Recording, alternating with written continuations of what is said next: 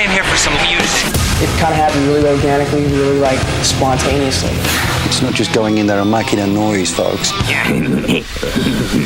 The Classic Rock Files with Kelly Parker.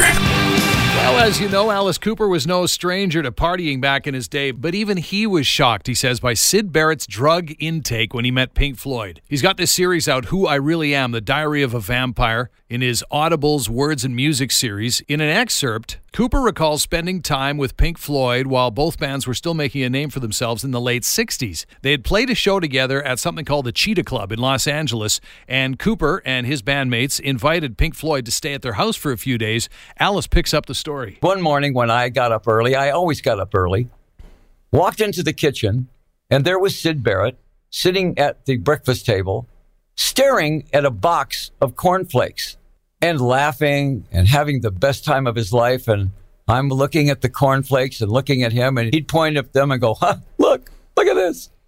Apparently, they were dancing and singing for him.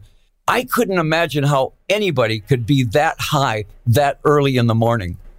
I mean, we got high, but we didn't get that high.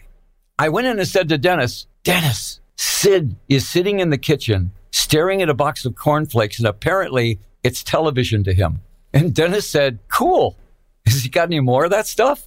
Syd Barrett eventually had to leave the band. One of the most brilliant songwriters, guitar players, and a true rock star through and through. But he wasn't on our planet. And it probably was a fun ride for him until it eventually caught up with him. Rock and roll is a dangerous business.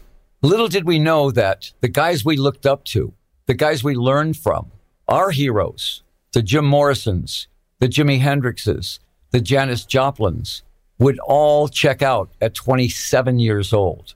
That was the expiration date for a rock star. Cooper's Who I Really Am, The Diary of a Vampire is out today. He's also on tour this month. Ace Frehley supporting that tour. He said, It's such a relief to be on the road again. This is Alice Cooper. He said, Everybody in this band, it's like we're kids in a candy shop. Can't wait to get on stage after a year and a half of sitting around. Okay, speaking of Pink Floyd, a few years ago, Roger Waters was interviewed by Marc Maron on Marc Maron's WTF podcast. And at one point, Roger Waters said he felt put down constantly, specifically by David Gilmour Gilmour and Rick Wright. Here's what he said I always felt insignificant and somewhat inept. I was in a very toxic environment. Well, David and Rick mainly, who were like always trying to drag me down, always trying to knock me off, whatever that perch was, by claiming that I was tone deaf and that I didn't understand music. Oh, he's just a boring kind of teacher figure who tells us what to do, you know, but he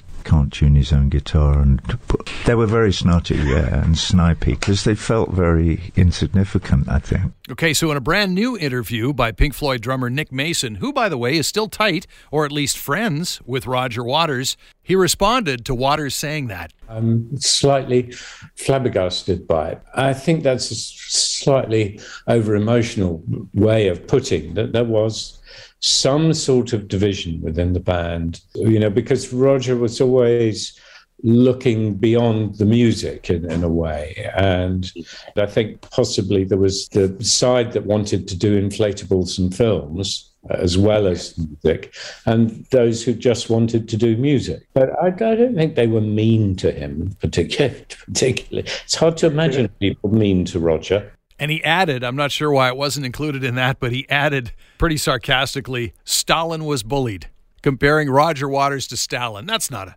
that's not a great comparison. I suspect because these guys are still friends that Roger's just going to laugh that one off, but that band, wow.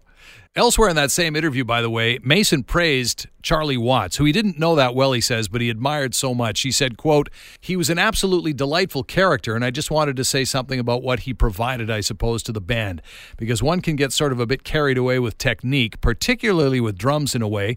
I don't think Charlie ever did a drum solo with the Stones, and that says quite a lot, I think, because it wasn't necessary. What really mattered was to keep that groove going for the band. It's a little bit the same with Ringo, I think, that people underestimate just how good they are in that particular role.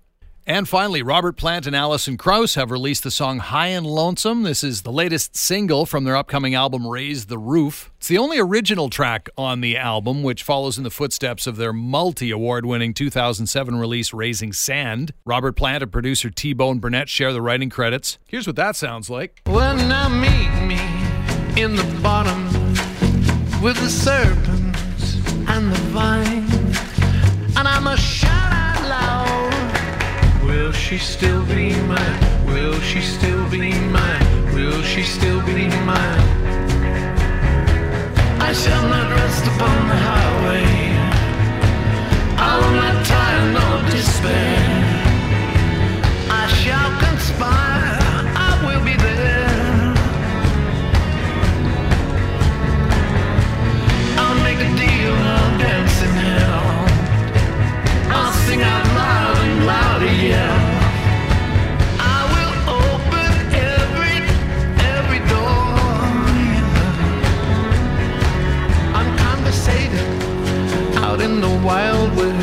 I listened to the whole song, and unless I missed it, I didn't hear the words high and lonesome, which is the title of the song, at all in the lyrics, which is kind of like Led Zeppelin's Black Dog. No mention of a black dog in the song at all. Robert Plant, by the way, is doing press for the album, and he was asked about the albums being 14 years apart, and he said that was a strength. Most musicians, he said, form a band, and they stay in the band until it's over 20 years, 30 years, 50 years, whatever it is, and it starts to look sadly decrepit. It's like people hanging on to a life raft or staying in a comfortable place. With us two, there's nothing written in blood. We were ready to do something new. We knew how good it was before, so we can just join up again and see where we go. We've got nothing to lose. He said he regarded his rock background and her country background as another strength. He said, quote, I thought I'd got America down, but here was this whole world of country music I'd not encountered. That's the great thing about me and Alison. We're ably supported by a world of beautiful music that one or the other of us doesn't know too much about. She said, quote, Robert's singing is the epitome of freedom and spontaneity, and I'm pretty regimented, but there's a romance in contrast. By the way, Raise the Roof will be released on November the 19th, and they plan to tour in support of the record next year. That is the Classic Rock Files.